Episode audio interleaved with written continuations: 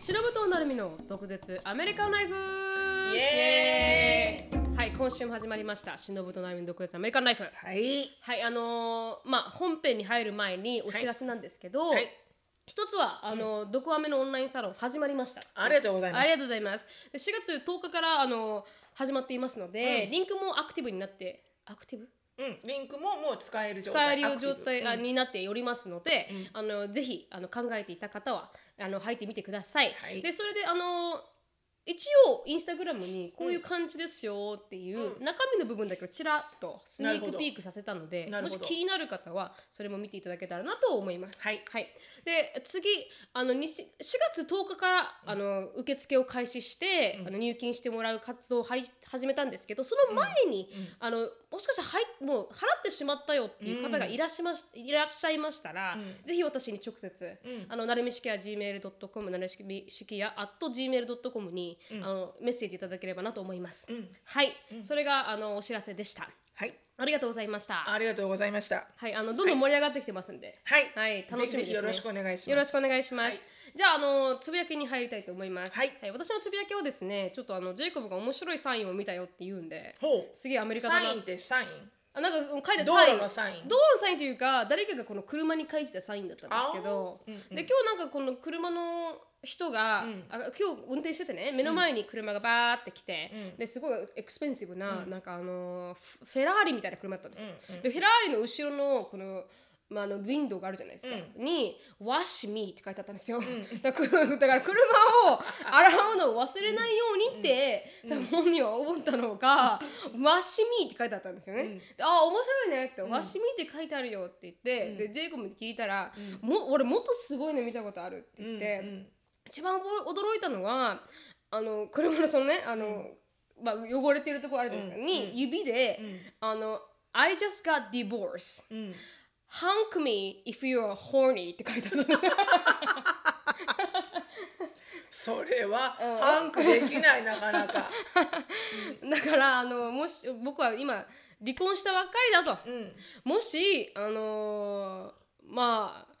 法になったムラムラしてた らムラムラしてたら、んホークしてくれっていう、うんこのパッパーってやってくれって書いてある、僕はそれをあの求めているからと求めているからと、っていう書いてあるサインを見つけたっていう話をしてて、面白いねって話になって、しのさんは見つけてなんか変なサイン見つけたことありますかって聞こうと思ってあーあのねこれ、変なサインというか、うん、あーでもこれ言っていいのかな 言って悪いのかななんかよくわからないんだけど、うんあのどこだったっけ私たちいたの多分ダラスかなんかだと思うんだよなちょっと前の話だけどあ甘いですねはい、うん運転をしてた時に、うん大きいサインが出てきて、うんハイウェイを降りたらすぐはいであのー、2回あったのそのサインが、うんはいはい1回目のハイウェイの出口で降りはいてはそいれを見て、うんであこんなのあるねと思って、うんもう1回そこの用事を足して U ターンして、うんは反対側の、ね、戻ろうと思あはいっはいてハイウェイに乗ろうと思ったらだから要はハイウェイの両脇にあるって感じ、はいはいはいはいこっち行きの人とこっち行きのあ人右から行って見どれっるちしでも見えるようみにたいなはいはいはいはうんいどっちでも見えるうように、んそしたらなんかあの1個目が「うんあの Are you lost?」うんって あって「Are you lost?」だって「one call 1-800 Jesus」だったのね。で、で、あなんか見あたなたことあはる今うん迷ってますか、うんあのね 電話してください。1-800番号に電話してくださいっていう、あのコール、はいはいはいあのトールフリーの、はいはいはいあの、うんうん料料金かかんないやつ、はいはいで 1-800Jesus って書いてあって ちょっと面白かったのねはい私、はいはいはいコールワンなんかそんな感じ、ワンエイハンドジーザスみたいな感じ。すみませんあれってどうやってジーザスって打つんですかああ打てるんですね一応ううん。字字があるのよね。へえ知らなかったです、あのその番号にレターが振ってあって、はいはいそのレターが入る番号を押すと、うんそうその番号になる。へえ知らなかったですでもはい今スマホだから、うんあんまりできないのかもね。うんほらプッシュプッシュフォンのプッシュの電話、はいはい電話機の時は、うんプッシュフォン自体で。うんたまにレターをあの入れなきゃいけない時もあったかはいはいら、必ず123456789って書いてあるところに ABC は1ってこあーう書いてあるわけよ、うん1番の下に ABC とか、うんだったら、うん、A に入ったら1を押すうんそうって書いてあってで、反対側に来たら「はいはいあの Are you depressed?」うん「 1-800 Jesus って書 いてあってだかうんらこれ電話したらどどういうカスタマーサポートなんだろうって思ってねはい、ジーザスです って言そうう、んですかはね。い。って Would you like to talk to Angel? or Jesus? みたいな。Jesus はね、すごくポピュラーだからね。You はい might, はい you might experience a long wait of time. そうかそうか If you would like to leave a message, I will call you back. そうかそうか、忙しいでだすからかならんか、ね。忙しいからね、うんそんな、どこ行ったらいいかわからない人生迷ってる人とか、はいはい。リプレイスなんか今コロナだからたくさんいるじゃん。うんうんすげえ電話来たら、んどうやってハンドルしてるんだろうとかね。そうですね、確かに確かに。なんかまだねここのここにチャーチがあって「はいはいはい Come to see us」とか、そうでチすねャーチはここにあるよ」だったらわかるんだけど「1-800」と来たかと思って、うん電話と来たかと思ってちょっとねなんかアメリカンだなと思って確かそうにいうのを見る確のかに。がね。うん、なんかすごくだってないじゃん日本で。ないですね。迷ってますかコール仏教とかないじゃん ないじゃん確かにそんなの確かにねインターセクションでさ迷ってますかみたいな、うんうん今すぐ仏教にコールとかなはいいじゃん、はい、煩悩ありますかみたいな。コール教寺とかないじ ゃん。だか確かに確かに。へらなんかアメ,、えーアメリカチックだなと思ってちょっと面白かったけど。え、面白いです ね。でも、あ見たことあります、そのサイン。あ本当？結構いっぱいありまどこにす。もありますあります。うん。結構なレベルでいっぱいありますね。面白かっでた。もね、田舎に多い気がします、少し。あそう？あ、うん私が見たのは結構そうか田舎っぽいそうかな私も別に都会を通ってたわけじゃないな。ううん。だからここら辺では見ないですよね、だからやっぱうん。り。うんあんまりそういう。この辺では見たことないね。ないんですよね、うんだから私もなんかこう多分ダラスに行く本当にダラスに行く道でそれを見た、あじゃあ同じとこかもしれないね。うんこれ電話してみよう か。ワイヘンアンドレットジーザスどういうアナウンス出てくるんだろうと思ってねあー、ちょっと気になるんだよ確かね。にうんうん確かに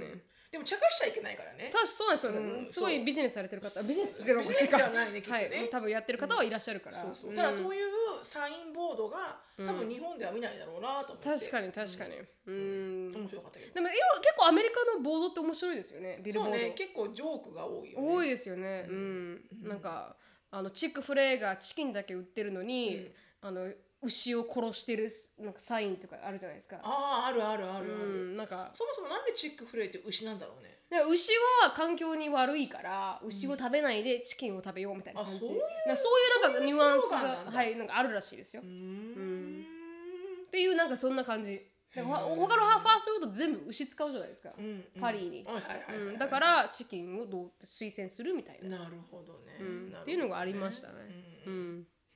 面白かったってだからそういうね、なんかアメリカ人って結構あのいろんなスティッカーとかに、うんこうやってスティッカーがこうやって、うんうん腰をこうやっ動くやてつとかね動いてやってて、目の前に「イット」って書いたのあるじゃないですか、うんうんでななんだこれやって思ったら「ファケ」っていう感じのわあかりますなんか棒人間がこうやっそういてうね腰を前に突き出して「イット」があるんですよとかいろんなサインありますよねダメでしょそれはよくつけるなって思うんですまよ、あ若者はつけられるかもねですかね、うんなんかうん若ければつけるかもしれないあそうですそういう面白そうなやつ なければファケ若つけければまっすていやファッキャつけない けど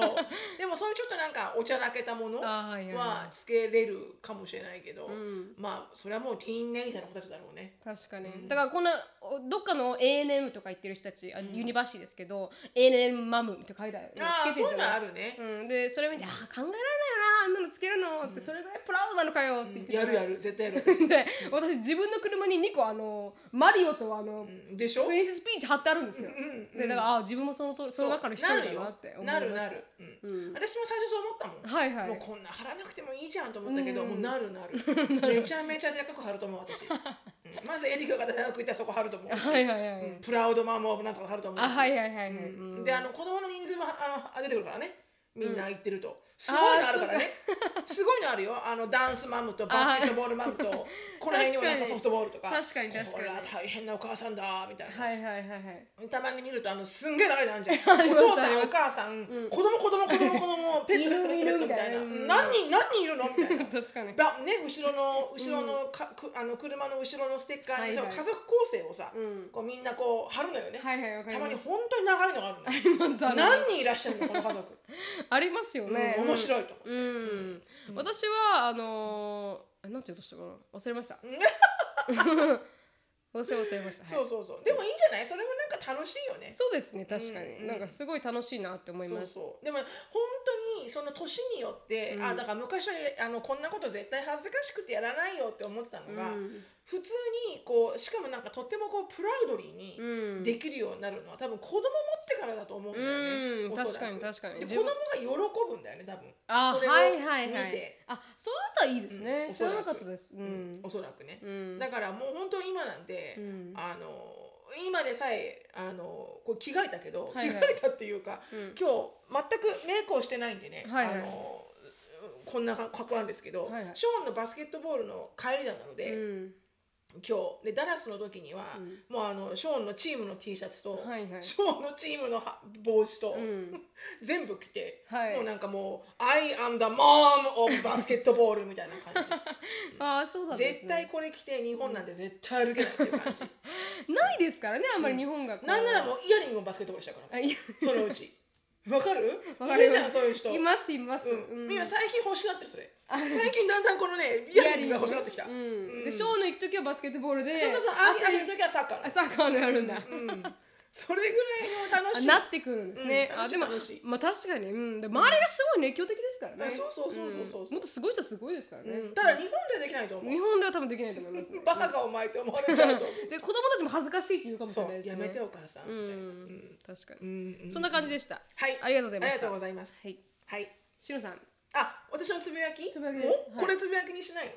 うんダメなのまあ、まだ11分ですからねあ、本当、ん私のつぶやきは、何にしようかな、じゃあ。バスケットボールバスケットボールは、まあ、特に。あ、まあでも、ダラス行かれたんですもんねそうなんですよ。ダラスに行ってきてう、んなんだろうな。あ、まあでも、一応、あの、三試合、え ?1、2、うん1、2、そう、2試合やって、うん日曜日に1試合やって、はいはいで、3試合やって帰ってきたんだけど、あのー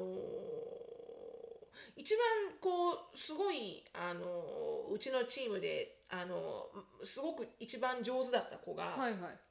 いい、きなり辞めちゃってうえちのチームを。うんであれ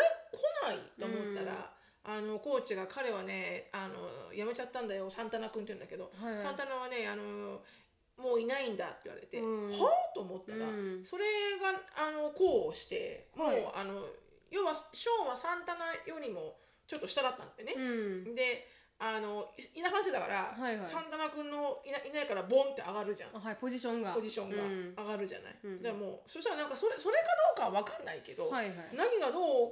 起こったのかわからないけど、うんなんか今まで見たことのないような、うんあの戦いっぷりで、はいはいどうした今ど今までどこにいたのあなたみたいなうん何なのそのプレーの違い方はみたいな、うんもう何にも怖くないみたいな、はいはいかかってこいこの野郎みたいな感じなうんうの、んどこ行っちゃったの今までのショーンはみたいな、うんこのチキンフェイサーがどうのって喋ってたのが、はいはいもうチキンどころかもう超ライオンみたいな、うん火を吹くライオンみたいなさ、はいはいだからみんなみんなあの周りのお父さんお母さんも「うんショーンは今日はファイヤーだね」みたいうなんう「んどうしたんだ?」って言うから「うん私もわからない」って言って「全然わからない」って言って、でさだからそその1試合目だけかなと思ったのね、うんちょっとこうラッキーにも気合が入って1試合目だけうまくできたのかなと思ったら、うん2試合目も3試合目も今回はあの週末全部ショーンはすごい頑張って、へうん、で自分でも、えあのわかんないって言ってた。うんなんでかなんか吹っ切れたわけでもななんくか、うん、でも、うんなんか少し彼の中で、うんこうそのサンタナ君と実はそんなに相性が良くなかったみたいであーあのショーン的には、うんさ相性が良くないってプあのプレー上ですかうん、性格のあ性格の性格的にチームメンバーとしてチームメンバーとしてだから人としてあ多分人とお友達としてあああ,、うん、あのあんまり相性が良くなかったみたいで、うんそれも今日彼が言ったんだけど。へであのその第1試合目始まる時に、うんサンタナ君がいないと思って、うんあれと思って、うんショーンがすごいよくプレーできて、えはいはいでその1試合目が終わった後に「あれうんサンタナ君いないじゃん?」って言ったら、うんショーンが「うんコーチがね」って「サンタナはもういない」って言ったんだって言って、うんああだからショーンがポイントガードになったんだと思ってああそれサンタナ君がポイントガード先にやってて今まではそう今まではどっちかっていうとサンタナ君がプライマリーで、はいはいであのまあ順番こはするんだけど、うんマジョリティサンタナ君が、まあ、あのプライオリティだった、はいはいはいはいであの何がショーンと違うかというと、うんサンタナ君はあのねあのやっぱすごくスキルがあるのね、うんとってもスキルが強いプレイヤーで、うでんも欠けてるのがチームプレーなのよああはいはいはいでやっぱりすごく上手なもんだから、うんやっぱりこう少しやっぱりこうセルフィッシュになっちゃうんだよねそうですよねみーみーみーみーみたいな、うん僕が輝けば色それでよしみたいな、うんでもショーンはでも反対に言うとその自信たっぷりなわけよサンタはナい君はいはいうんだからもう何も怖くない俺は、うんみたいなのがあるからやっぱりチームもさ、うん少しこうあの自信がない時時とかにうんサンタナ君のああいうプレーを見ると、うんやっぱ引っ張られていくんだよね、はいはいだからいいところもあり悪いところもあるみたいな、うんでもショーンはなんか後々別にうん僕は嫌いではないけど、うんえ嫌いではないけど、うんあのサンタナはいつもねうんこう何か誰かチームの誰かが失敗をすると、うんそれをすごくピックしてたっていうのねあだからこあのこんなところでファールするんじゃないよとか、うんどこ見てんだよとか、うんなんかそれがあの嫌だったって言あっへてーなんかこういつもこう自分のことを気にしてればいいのに、うんなんか人のことうをんこう、なんつうのかなこうピックオンでエミバリするってそうですねい確かうにうんでしかもなんかそれがあのコーチが言うならいいんだけど、うんしかもそれがなんかいい意味で言ってるならいいんだけど、うん完璧になんかもうお前ら俺の足引っ張るんじゃねえよみたいなあーはいはいはい感じがはいたくさんあったから、うんでもほらやっぱ分かってんだよねショーンも、うんでも文句言い文句言いたかったら、うん自分がサンタナ君よりもうまくならない上と手くならないと文句が言えないって思ったから言わなかったんだけど、みたいああないいですねまあ、うんスポーツマンススポーツマンシップス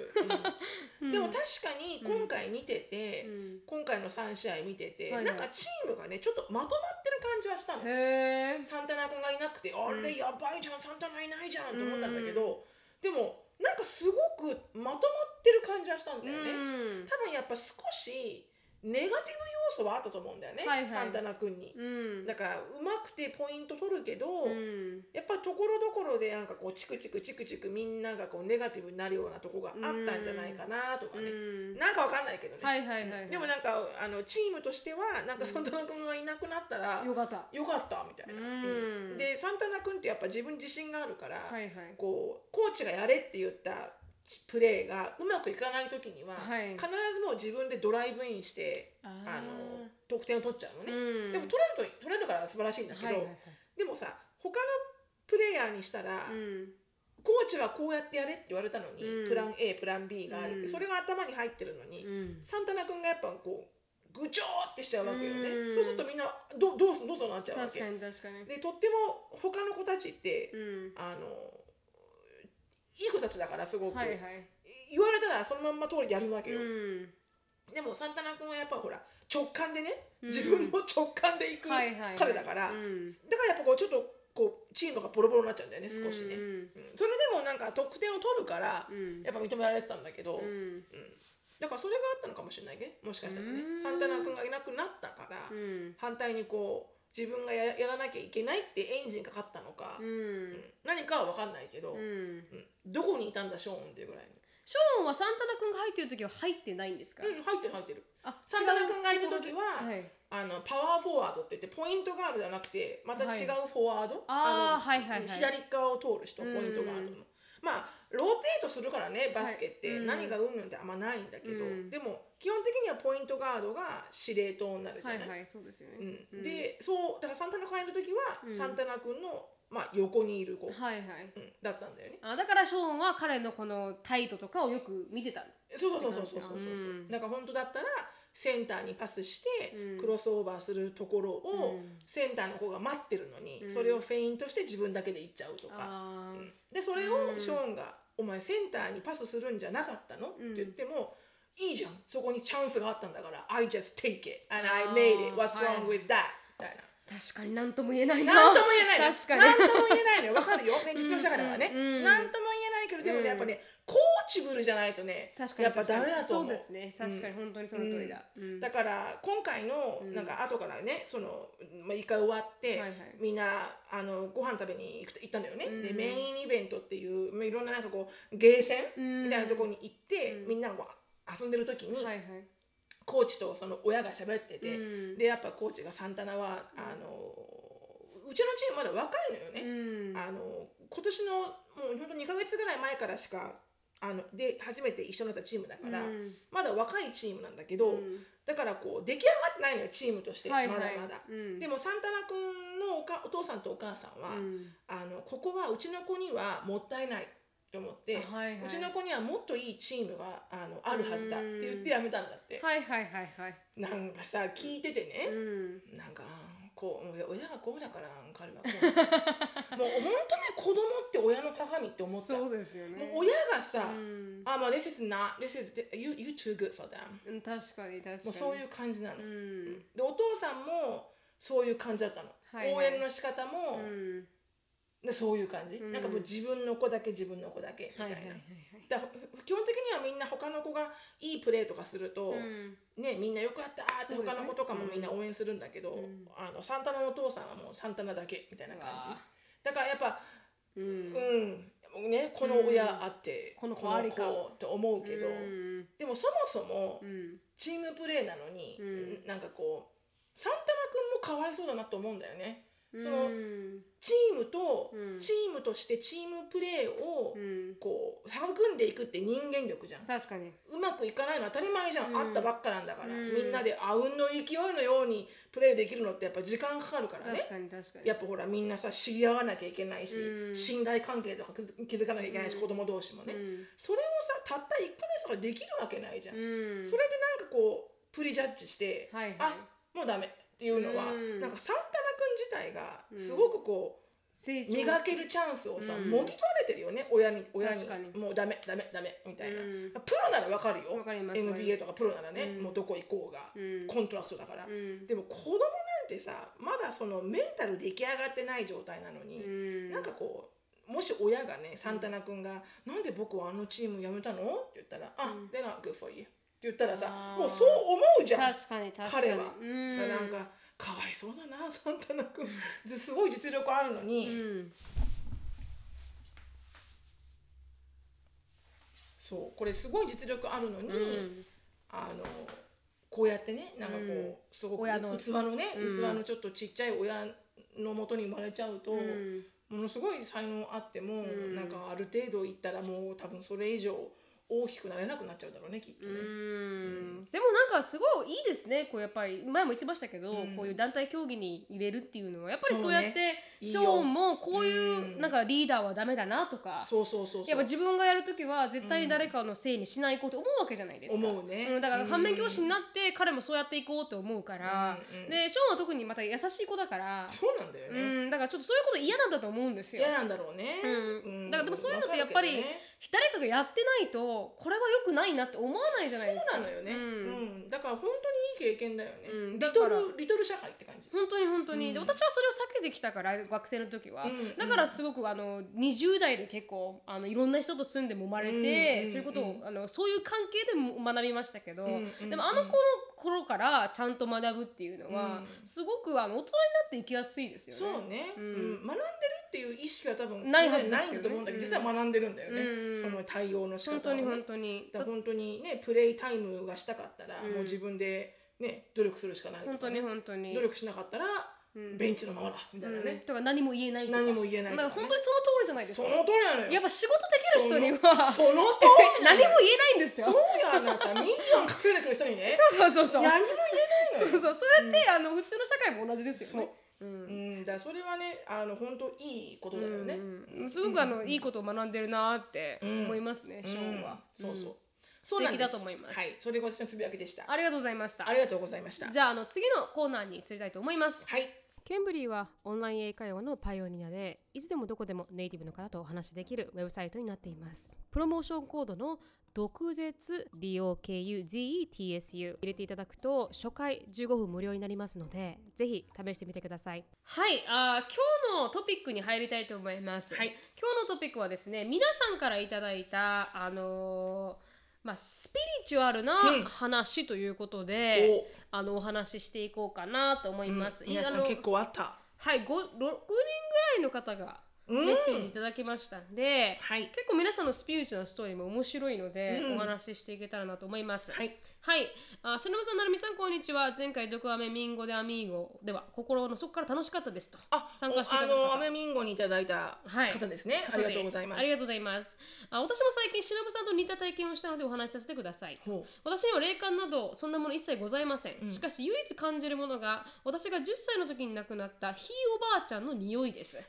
匂い、はい、私は幼い頃からおばあちゃん子でよく手伝いもしていたいましたしひっつき虫のようにくっついていたのでおばあちゃんの匂いは今でも鮮明に覚えています、良い思い出もたくさんありますその匂いはいつでもどこでもするわけではなくて私が緊張している時やピンチの時ですかっこ笑いへ匂いが強く感じたことは2回あります、うん1つ目は私が受験生の時塾に遅刻しそうで豪雨の中あ片手に傘を持ち自転車で猛スピードで飛ばしていた時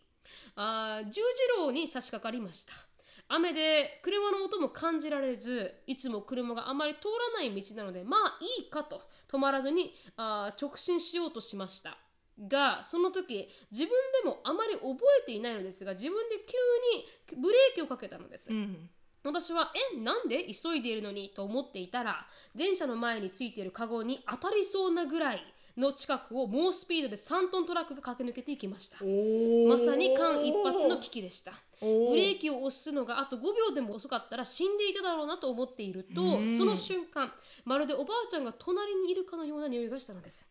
それはその後へー5分も続きました、うんこれはおばあちゃんが私を守ってくれたのかなと思い、うんその時からおばあちゃんの匂いを意識するようになりました、うんもう一つは受験高校受験の前日であまりの緊張に眠れない夜おばあちゃんの匂いがしましたまるで明日頑張れと言っている気がして頑張れましたうんそして話は遡り昨年いつも通り放課後に英語部の活動があり教室に行くと先輩たちが先生に手のひらを見せていました。え何やってるんですかと私が聞くと何やらその英語の先生は占いができるらしいのです。うんで先ほどおばあちゃんのエピソードなどを完全に忘れていて何歳で運命の人に出会いますかと先生のに手のひらを見せたら先生が急に驚いた顔をしてものすごく強いエネルギーがあなたを守っているご年配の方が見える多分守護霊かな心当たりのあるエピソードとかあると聞いてきてその瞬間うーん私は鳥肌が立ちましたすぐにおばあちゃんだと分かり上記のエピソードを先生に話したら先生は感動して泣いていましたうん確かにおばあちゃんが見えたそうですへー亡くなったひいおばあちゃんが私の守護霊だったのです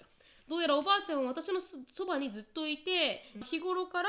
いつも強いエネルギーを出して私を守っていてくれているそうう、ん今もすぐそこにいるよと言われて少し怖い気もしましたが、ん大好きなおばあちゃんなのでとても嬉しく思いました、うん家に帰ってこの出来事を母親に話してみるとおばあちゃんは生前、ん私の父親に「この子は優しいただただ優しい子、うんだからどう育つかはあなた次第なのよ」と心配していたそうで、うんおそらく今も心配して見ているんだろうと思いましたと。うん今でもたまにおばあちゃんの匂いがする時があるのでその時はいつもありがとう今もずっと大好きですと心の中で唱えるようにしていますお恥ずかしいとうん形はレアかもしれないけど離れていても心はずっとそばにいるということはこういうことなのかなと思いますうん最近はいつになったらおばあちゃんが愛心して天国に行ってくれるのかなと考えます、しのぶさんのあおじさんの話を聞いてすごく似たような体験だなとめ思いメールさせていただきましたという話でしうた、ーんいい話だいい話でしたね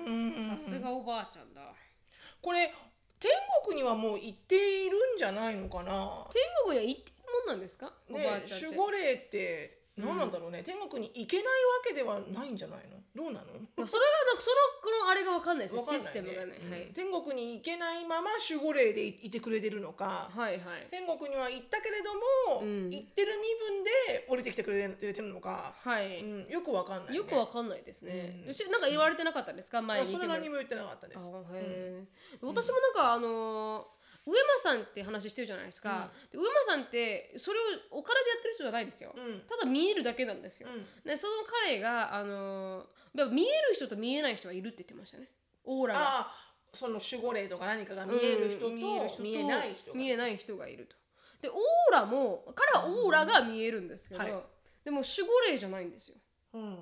だからなんか何が違うのかなってちょっと、本当だね、うん、何が違思ういんだまろうすね、うんう、ん何が違うのかなっていつも思います。うーんしのぶさんはなんか助けられたとか間一髪とかってありました？ 全くわからないですね常に間一髪なんで人生人生なもんで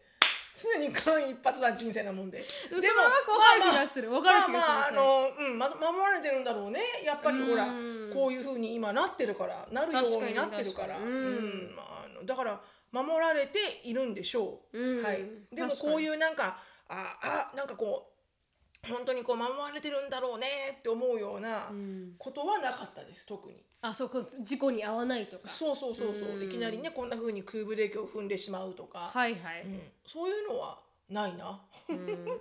うん、そうですねお兄ちゃんはありましたけど前も話しましたけうんうんうどん伝統がついてって、ねあれねで私はあんまないですね私もあんまないです、でも本当に翔さんが言うみたいに、なんか DV のところから助けられたりとか、うんホームレスになったらおばあちゃんが出てきたりとかうんはあるから、ん守られてるんだなとは思いますうんね、うんうんうんそうねうんうんじゃあ次行きたいと思います、はいスピリチュアルな体験談ということで、はいしのぶさん、なるみさん、こんにちはということで、はい。あ私は20代半ばの頃、5年間付き合っていた彼氏がいました。ほ結婚の話も進んでおり、婚姻届を記入済みで、2人の記念日に提出するだけ。ううん結婚式場も抑えており、招待状の発送も済み、もちろん親族や友人たち、なんかい職場にまでうん報告が進んでいました。なんか嫌な感じだねそうですね。あーそんな中突然彼からやっぱり結婚はできないと伝えられました、うん理由を尋ねると出張で東京に行ったついでにホロスコープで有名な先生にこれからの人生を見てもらったとその結果私との相性は良くない結婚生活はうまくいかないと告げられたというものでした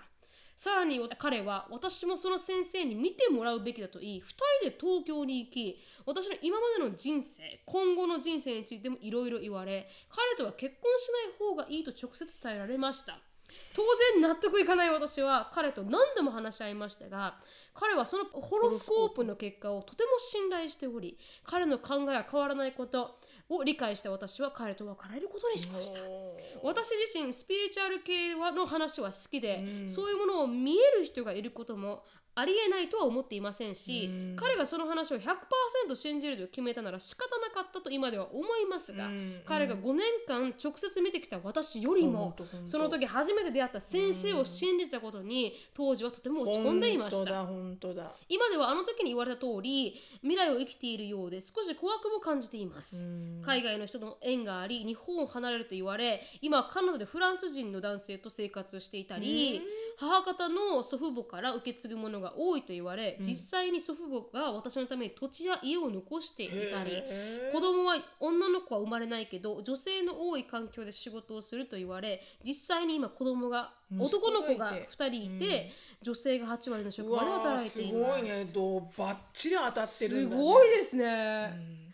これはだからそのホロスコープの人に言われたことなのかなそうそうで言わ言ってましこたのもんね海外の人と結婚するよとか、うんうんね、おばあちゃんから何か財産受け継ぐよとか、はいはいすごいですねすごいね、うん、んそれはでもでもそうですよねその男の人結婚しそうだと思う、うんこの人も、うんなんかえっと思いますよね、うんそれ聞いてお前信じんのみたいなうんうんううんうんんだからこれはどうなんだろうねでもうん確かに落ち込むよねあ落ち込みますよね本当にうん本当になんかこううんなんかさうんなんかね言われたくはないなんだろうななんんだかここまではっきりとは言われたくない気がする、あでどういう意味ですかあ自分ここのああ自そ分のホロスコープのみ未来の、うん自分の未来を、確かにうん、なんか、はあなんかうんわかんないなな、まあ、知りたい人もいるだろうね、うんどういうふうにだなんかさほらよくねほらあのー例えば家を買いたいと思ってるんだけど、うんいつがタイミングいいかなとかそういうのはわかるの、わかりますわかります、うん、この月はねちょっとあの不吉な月月だからやめた方がいいとかね、うんそういうのはわかるんだけど、うんなんかあまりにも、うん言い過ぎうん、言われすぎるとうんなんか自分がどう生きていいかわかんなくなっちゃうと思確かにうーんでもう。うんまあ、そうどんどんな感じのホロスコープを言う人とかはね分からないですよ、うん分からないですけど他は占い勉強してるじゃないですか、うんでちゃんと専門家の人に教えてもらって勉強してるんですけど、うんあのあんまり言わないようにしてるんですなんか悪すぎることは、もっとなんかこう、オブラートに包んで、うんうんでいいことを伝えるとか、うんでうんきうんきもしかしたらこういう危険なことがあるかもしれないか病気でね、ちょっとあのあるかもしれないから、うん気をつけてね食生活とか、うんうんなんかこんな風に言わないんですよ普通は、うんだから言うこと自体がちょっとなんかあれですよねでもでもすごい当たってるよねだからわかわかんないですけどねううんでも唯一うんあ私もこれ言ったかなポッドキャストでたまたま最初の職場にいたうん手相が見える人、はいあはれい違うわあれは占いの人だったかな もう覚えてないわその辺も、うん占手相が見える人にはいはい言われたんだよね、あの離婚するよってへもうそんなえ結婚する前に、うんまだまだ結婚相手もでうんあの出会ってない時うに、ん結婚あの離婚を1回して、うん2回目うんの結婚がうまくいくよって言われたの、へえでもその時うに、んそれが本当にバツイチの離婚なのか、うんあの結婚生活がものすごく危機に陥ったけど、うん何かでこうた救われてうん関係が良くなるうんのか、それは分からないって言われたの。あはただ1回地に落ちて、うん2回目は成功するよって言われたのが、うんもう本当まだエリカが生まれてとかもう全然結婚する前とか前で20代とかの21とかそれぐらいの時に言われたのは、あうんずーっと頭にあったよね、へえうんだか当たら、ってましたずねーっと最初の旦那とも、こいつと離婚すんだろうな私はとか思ったし、うん離婚するのか、うんこれがこう、マリッジカウンセリングかなんかではいはい復活するのか、うんうんよく分からなかったけど、うんでも離婚したよね。あそうですね当たってでま2す回目うねまくいったもんね。うんうんでも、うんそれはでもプロの人ではなかったような気がするんだけどななんか本当に手相がすごく手相を勉強してる、うん多分職場の先輩とかだったと思うんだよな、うん多分ねちょっと記憶がさたらじゃないけど、うんうんでもなんかこう言われるのってなんかこうそれを記憶しちゃいそうで嫌だなってそそうう,、いうふうになんか思ってなくてもサブカンシャスの中であって、そうそうそうそういうふうになんかか歩かないといけないってそうだよそれがちょっとややだよねなんか思うから、少しねはいなんか嫌ですようねん、、なんか自分が聞いたのはわかる、はいはい私はどういう人と結婚しますかとかわ確かにかるそそしたら、ねう答えてくれていいんだけど、うんあのい言ってることに対して何かアドバイスをしてくれるなら、はいはい、うんいいけどですよねあなたはここに行ってこうなってこうなるよって言われると、なんか、うん、ちょっとねタジタジしちゃうかもしれない、そうですね、うん私もあんまりそれは聞きたくないかなうんはいじゃあ次行きたいと思いますはいはい、なるみさん、しのぶさん、はじめましてと。ミサキングと申します。はいということで、うんあ、スピリチュアルな話ですが、私も小さい頃から幽霊を見たり、すぐ先10分後ぐらいの出来事が鮮明にわかる、いわゆる第六感があり ます。すごいですね。すごいな第六感は普段電車に乗らない人がこの電車に乗っていると直感で分かったり実際その人はその電車に乗っていました、知り合いが家の前に通ると直感でが働き窓から覗くとその人が車で通り過ぎたりなどなんで分かるのかは未だに分かりませんがたまに第六感が冴える時があります すごいなそして初めて幽霊を見たと覚えているのは小学校の頃で、うん当時飼っていた犬がれ幽体離脱をしたのを見た時です犬はバリバリ犬、はい、生きていましたうん笑い今は亡くなっていますが生きているのにふわっと幽体離脱ししたあの透けた犬が透けた犬が浮いて浮いて壁に壁に吸収されていきまし吸収されていたその当時はそれが怖くて母のところに逃げた覚えがあります、うんそれから頻繁に幽霊を見るので幽霊に対して怖さはなくなれましたが、え母は曰くあなた小さい頃からそういうこと言ってたんだよと大人になってから言われました、ーうんただ幽霊が見えるだけでお祓いができるわけではないので友達に幽霊ついてるから見てって言われても困るんです、うん一度変な声が聞こえたという友達が泣いて電話をしてきたのですぐにその子の自宅に行き友達をあー見たら案の定親子の幽霊がついていました。へえ、その子の親あその子に親子の霊がついている事実を伝えて帰りました。その次の日、前日までにすこぶる元気で体調も良かったのに急に声が枯れて全く声が出なくなりましたう。んきっとその子の親子あその親子に余計なことを話すなと言われたんだなと思いますそれ以来私は人に霊がついているか見てほしいって言われても断るようになりまちしょっと待たってこれどっちの声がダメになったのだから彼女のじゃないですか自分の声はいあのミサキングさんの声がなくなっちゃったんです、うんはい喋るなと。はうんうい。ん、あー周りに幽霊を見れる人がいず対処法など誰からも教わってないので中途半端な知識で見るもんじゃないなと思っていますと大人になってからは見る見ないを操作できるようになりましたがへえこの一件以来幽霊が見えることを新しく知知り合った人などには言わないようにしています、信じてもらえないか遊び半分で何かついているって聞かれることが多く良いことはないです、うんなるほどね。ちなみに我が家では誰一人見える人はいませんう、ん家族は私が幽霊が見えていることを信じてくれますしこの一件以来家族の知り合いに見てほしいと言われても家族が断ってくれるようになりました、へー幽霊が見えたりするこの才能の使い方が分かりません本当だ、かっこそれ笑いは私もわからない。どうせなら見えない方が良かったなぁと思うことがあります、うん神様はなぜこの才能を私にくれたのかすごく謎です、うんということでした結構リアルですねこれはねまたこれはリアルだね。見える方でしたね見える方だうね。んいやー、うんでもどうなんでしょすごいですねそれで機能的にこうオンオフできるんですねう。ねって言ってたけどね、その、うんまあ私を見てくあれたあ人彼女もそうですか確かに確かに、お祓いをする勉強とかしてみたらどうなんですかね確かにね、うんもう見えるんだったら、ね、見えちゃうんだった確ら、かに確かにまあこういううふうにお祓いを難しいですけどそれも才能になわっちかんゃなうんいです全か然ねそれができる人に教わるしかな感いじになるんだろうね、確かに確かにそうですねまたまたそれも大変ですからうねうん、ん、私が言ってる上山さんは払えないですからねうんもうどういう世界なんだろうとか思っちゃうもうもうま私あにとってはもうシックスセンスしか思えないもん確かに「タラララララ」っていうやつそれは X ファイルあだれねスマイルか、うんシックスセンスってあのほらあ違うかあの「I see ghost」っていう男の子があわかります震えながらわかります泣くやつうーんあのなんだっけあの男の人の俳優さん有名な、えー、と男優さん、うん、ほうほうほうダイハード出てる人も うほんと最近名前出て こないほんと出てこなうい、ーんまああのあの映画は思い出しますねそうですねあの、うん、あの幽霊がね、こうはいはい彼に彼を通してこうメッ話しセーてくジれをる伝えてくれっていうーうんのが出てくるっていう。いやーでも本当にでもこれこ確かに悩むよね、うんどうしたらいいのって話だよね。うーんうん、そればっかりは本当にこう見える人で上手にそれをコントロールしてる人を探すしかないよね。あそうですお祓いができる人ってこととですかかね、ううんーんそういうこ確とをかしっかりこう、うんあのどういうふうに対処したらいいか、にうーんじゃあ疲れちゃうよね自分も疲ねれちゃいますね本当に本当にでまあ見れなくできるんだったらいいですけどねでも六第六感はやっぱ動いちゃうんですね動いちゃうんだろうね、うんきっとうね。んうんまああの苦しくない程度に生きられたらいいですね本当に、ううんん、って思いますね、まあ、持ってきてもらった人はうんなんかいい方向にいあの使えたらいいね。そうですね、う本当んせっにかく、のせっかくの才能なんだかまらあ、ね。ギフトですからね、うん確かに、。うん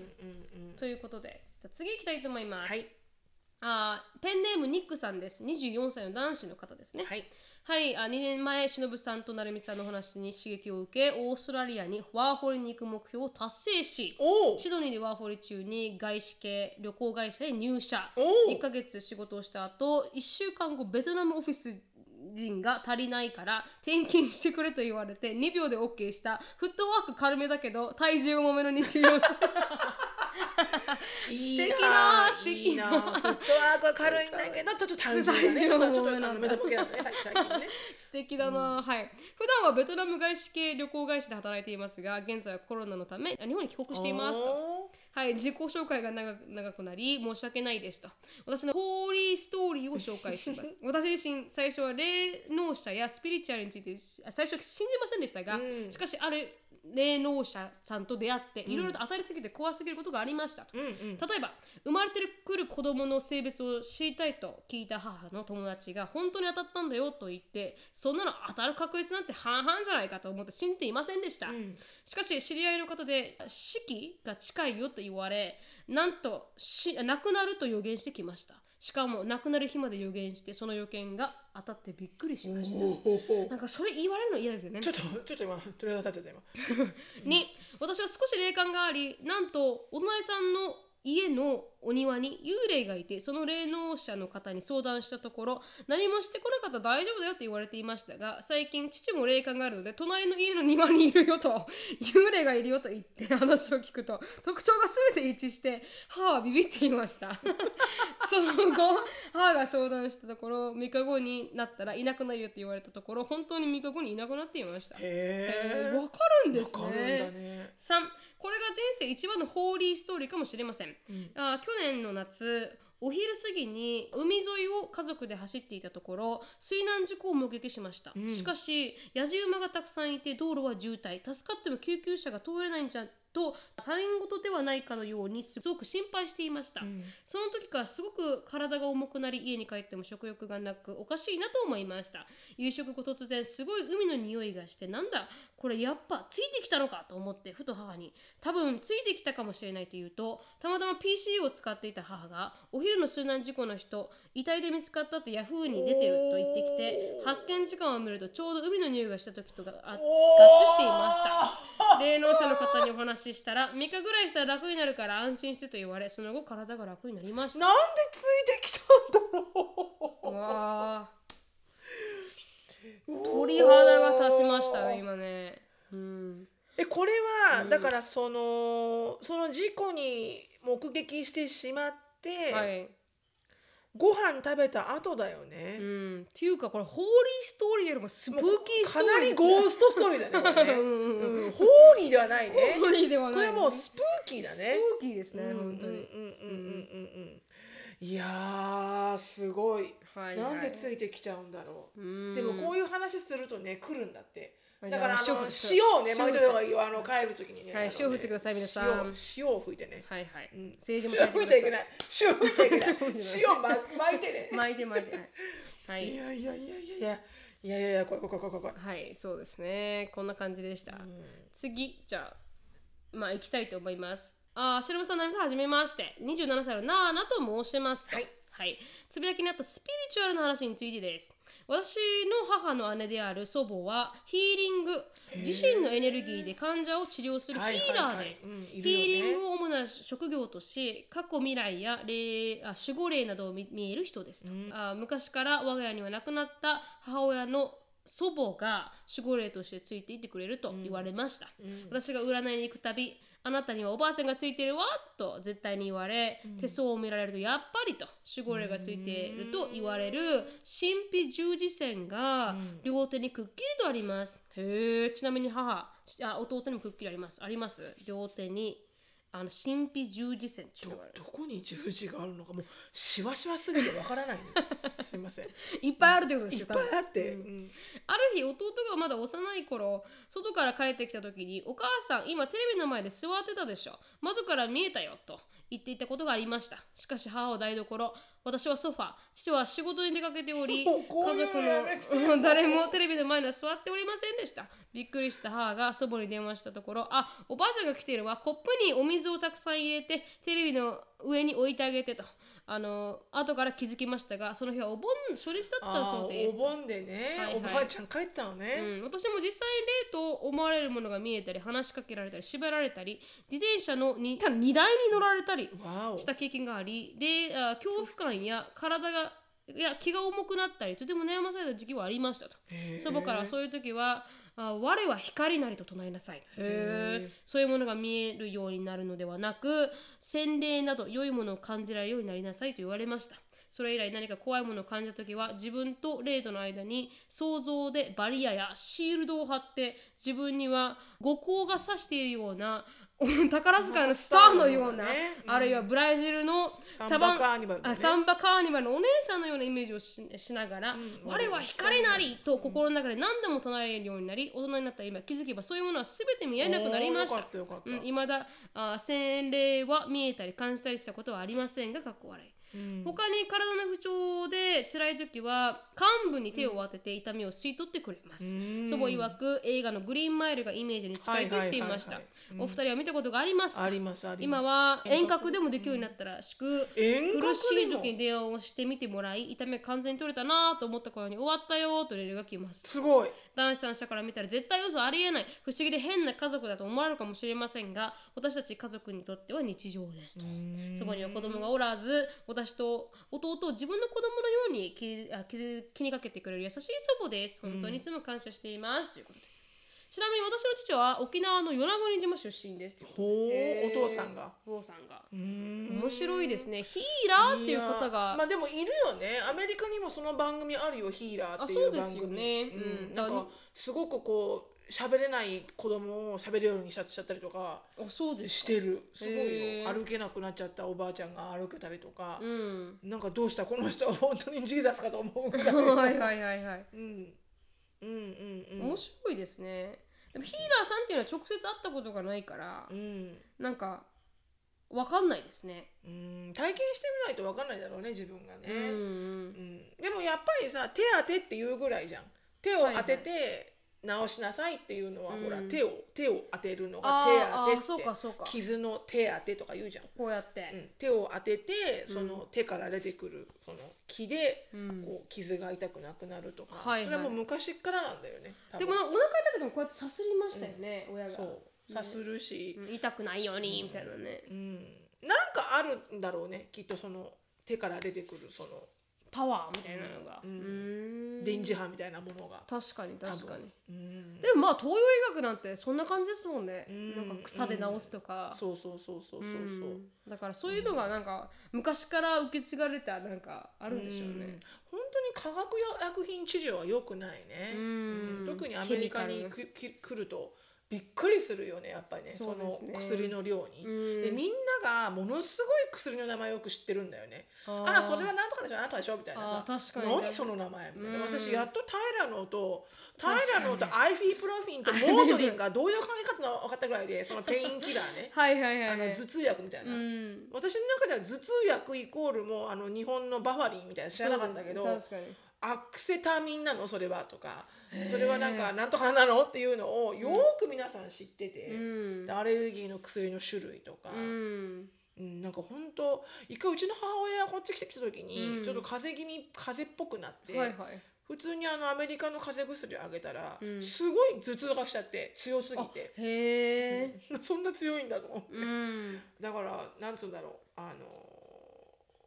ふ不健康な人多いじゃんアメリカってすごいなんか極端じゃん、極端極端ものすごい不健康な人と、うんもうめっちゃもう厳しい健康な人と、はいはいもうビーガンとか、そういうなんかこうあまりのギャップが激しすぎて、うんうんでほら私メキシコ行ったじゃんはいはいその時にさうん違うわあれはクルーズだそうクルーズ行った行った時に、うんジャマイカかなんかのポートで、うんそのポート先で、あのー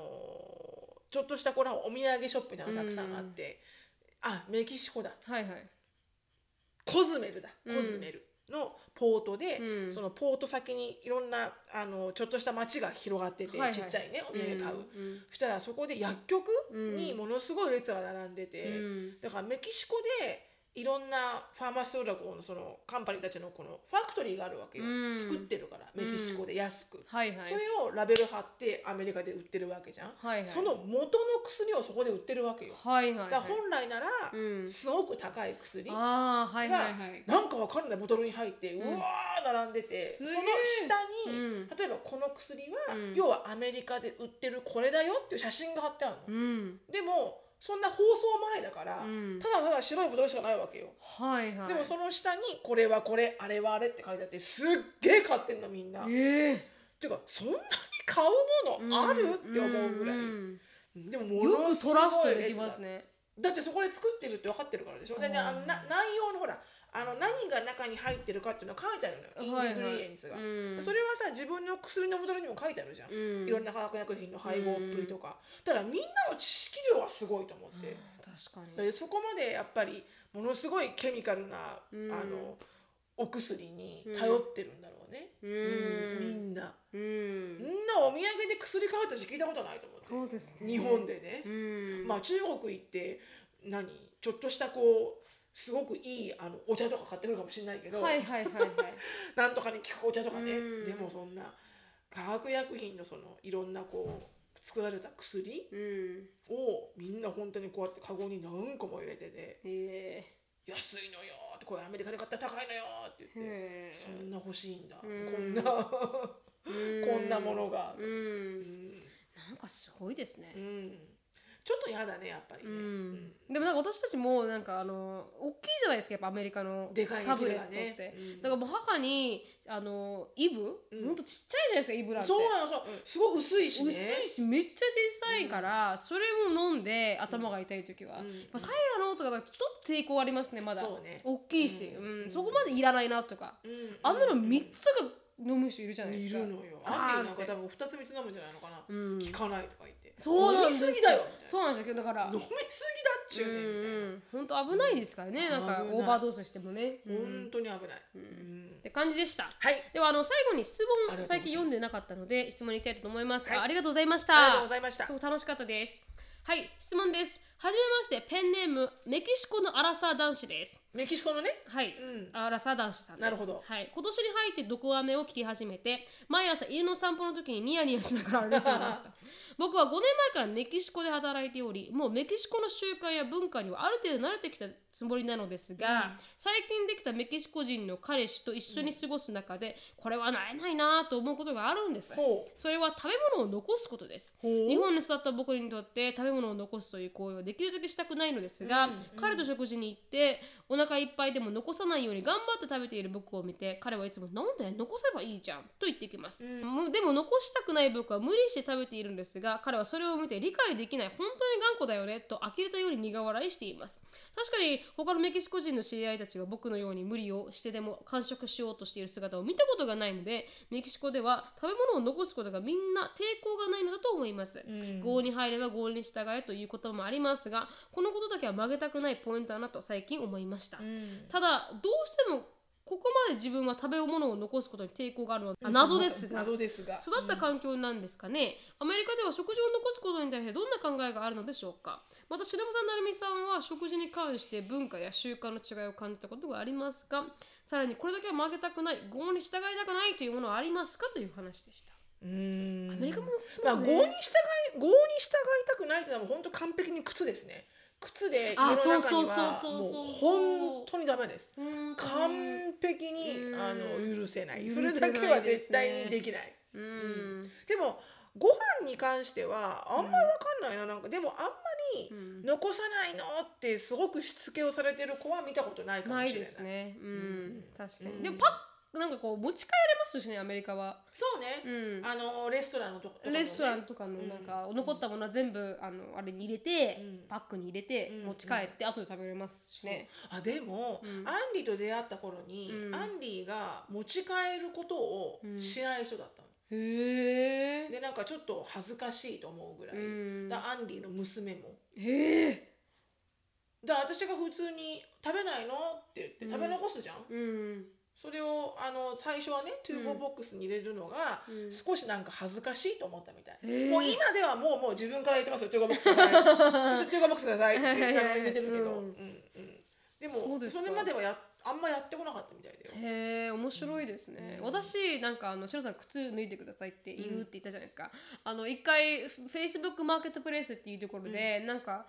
ててあディスコを売ったのかな、んの時になんかこのメキシコ系の人たちが来,、うん来てで私があの「お願いだから私アジア人の家だから、あ Would you please take off your shirt、あ shoes」って言ったんですよ、ショーツはダメだシャツはショーツはダメだシャツはこうなっちゃうからねオッケーなっちゃうから、イエーイなっちゃうから。そうそうそうそう「take off your shoes」って言ったんですよ、そしたら玄関ってあるじゃないですかうちのアパートって平らなところ、でもそこそこにも靴を入れちゃいけないと思ったみたいで、あ、その前が前のドアの前でコンクリで靴脱ぎ始めたんですよ 偉いじゃん。いい子たちじゃないの。そんな前から履いてくれて。だからちょっとなんかやりすぎと思いましたけど、うんでも面白かったですだからあのそういう習慣がないから、うんどこで靴を脱げばいいのかも分かってないんだなと思って、うんそれは面白かったですけどね。うんうんうんっうてんいうかねだからありますかしのさんはなんか曲げられないというやつ。でもそれぐらいかな曲げられないのは本当靴は曲げられない、それぐらいかなあとは別に、うんうん、私なもいけど物とか投げたりとかなんかご飯とかご飯とかお菓子とかもパッて投げるじゃないですか投げる人とかいるじゃないですかなんかどっかに置きたいからって、うんちゃんと置くんじゃなくてポンって投げたりとかおおいるなんいやジェイコブとか時ポンって々投げるのそうピョンってそうジェイコブとか時々なんかゴミとかペアってやるんですよ、うんとかなんかこうちょっとイラッとしたら「うもう」って言ってなんか物にガーンってやったりするんですよああはいはいそれは私いすごい嫌で。おおなるほどなるほど、うんで私はそれだけは、まあ、そうやって育ってきたと思いますよ、うんでも私は物にも魂があるんだと思うタイプなん で物これお前がイライラしてるのはこのテーブルが悪いのかと、ううんうんんテーブルは悪くないぞと、うんお前がこうやって当たったお箸が悪いのか、うん悪くないぞって、うんだったら自分を殴れと思うんです よ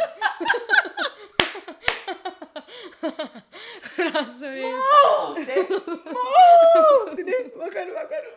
そうそうそうあーとかやればいいのに物に当たんじゃねえって思うんですよはいわかるあとそれは誰かが払ってるからねそうなんです誰そうなかんがです作って誰かが払ってるからおそうそう金をそうそうそうそう、うんだからそれは本当に嫌ですね、うんあーわかるなでもそれってやっぱ仏教的な考え方じゃないですか物にそうだね魂があるとか、うんあの物を大切にしなさいっていうのは昔から言われてるよね、うんあのほらバチが当たるよって言そううじゃんそうそうそうバチが当たるよっていう英語ないと思うよ、うんそうですねいつも言われたらバチが当たるバチが当たる You receive punishment ですかねね本当 だよ。ねそういうことだよね。あなた、コールワンエイトハンドったのよ。ワンエイトハンドナンバーから怒られるよ。あ確かに、うん電話かかってくるその人だから。確かに確かにあ T シャツだからね電話かかってくる確そかのに人やっ確てたらか。に神様から連絡がかかってくると、うん確かにそので通りもバチが当たるっていう感覚、そういうしつけが日本には強いんじゃないのかな。そうですよねアメリカは多分ないと思う本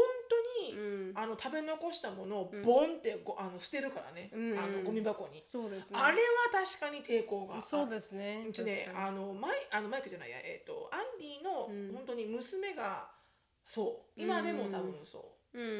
うんだから例えばほらファーストフードとかでうん食べるじゃないドライブスルーかなんかで、でハンバーガーとか半分残るじゃん、うん私必ず持ち帰るんだよね、はいはいくるくる巻いてそうですねまあ私もです食べない時もある、ううんんなんか食べたいと思えなく食べないとかね、うんでも一応持って帰るんだけど、うんもうその場で彼女はもうボンってだからあーゴミ箱を開けると、うんものすごいこう食べ残したようなものがあードンって入ってると、うんちょっとやっぱね悲しくなる。そうですね。ううんんうん確かに確そうかに。であのよく言うねアメリカ人のよく言うねこの一言を、まあ、よく言うなっていうのが「うんあ I don't eat leftovers」っていう人いるじゃあんもう本当に嫌。うんあの僕僕ね残り物食べないんだっていうい人ますいます。もう何様だと本当にきっちり作っとんのかじゃあ本当に。食べきるぐらい、うんうんうんだからなんかよく言うじゃんなんか「only leftover I eat」でみんなそうなんだよピザは食べるんだよあピザ食べピるザ人はみんなレうフトオーバー食べるのよ、へーでもそれ以外の例えば昨日作ったパスタとか、うん昨日作ったビーフシチューとか、うんあの喜んで食べない、はいはい。なんなら私なんかまず残り物は何かなってなるじゃん、うん今日の夜ご飯そうでですよねうん昨日の残り物を何か作れるかなって思うじゃん、うんで子供も何もなくても、うん今日は残り物ねって言うと OK って言って、うんチンして食べるし、うんあのうち隣のドーンもそうへー食べないレフトオーバーを、へえなんていう贅沢な生活。すっげーもったいないと思ってうんうんうん、だからさそれはあるかなアメリカ人あるかもそれは最もっ悪だたいないってバチが当たるよっていう感覚はないかもしれない、もったいないがないですからねあ。んまり、ううんん言葉がないです。まずゴミをねあそこまで区別しないあー国もなかなかないね確かに確かに、ううんん遅れてますねよくないねうんよくないですはい、うんっていう感じでしたかね、まあでもメキシコの生活は生活は大変だね大変ですねでみんなすごい作るからねご飯をね、うんとは聞いてるよ、うんうんあのパオラのほら家族がメキシカンだけど、はいは本い当ほんと毎回毎回うんそんなに作って食べきれないよ確っかてにぐらい確かにうにんすっごいご飯作ってくれてて、うん食べ終わるとすぐ「もう一杯もう一杯、食べる食べる?」ってすぐ聞かれて「いやいやお腹いっぱいお腹いっぱ いいいです本当にいいです」みたいなう。んはあだからそうあかれをみんな残してんのかなどうなんだろもっうたねいない、うんはいということでした。はいはい。あーで今日はここで終わりたいと思います。はいはい。シロさんのライフについて知りたい方は、シロフィリップスでインスタグラム調べてみてください。はい質問感想等はなれみしき at gmail.com なれみしき at gmail.com にどしどしよろしくお願いします。ドクアメのオンラインサロンも始動し始めてますので、はいぜひあのドクアメ .com であのみ探してみてください。はいはい、終わります。Thank you so much for listening. I hope you're having a wonderful day. Please follow us on the podcast, but we will see you all in our next podcast. Bye. バイバイ